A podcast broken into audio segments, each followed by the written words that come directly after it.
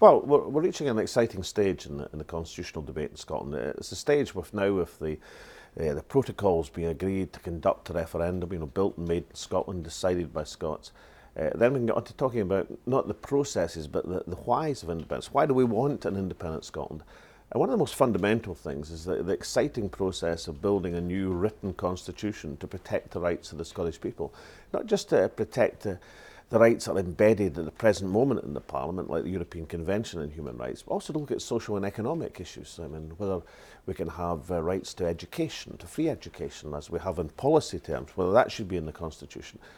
whether rights to, to uh, for housing, Well, we are getting a past statute which is being highly successful. Maybe that should be in the constitution.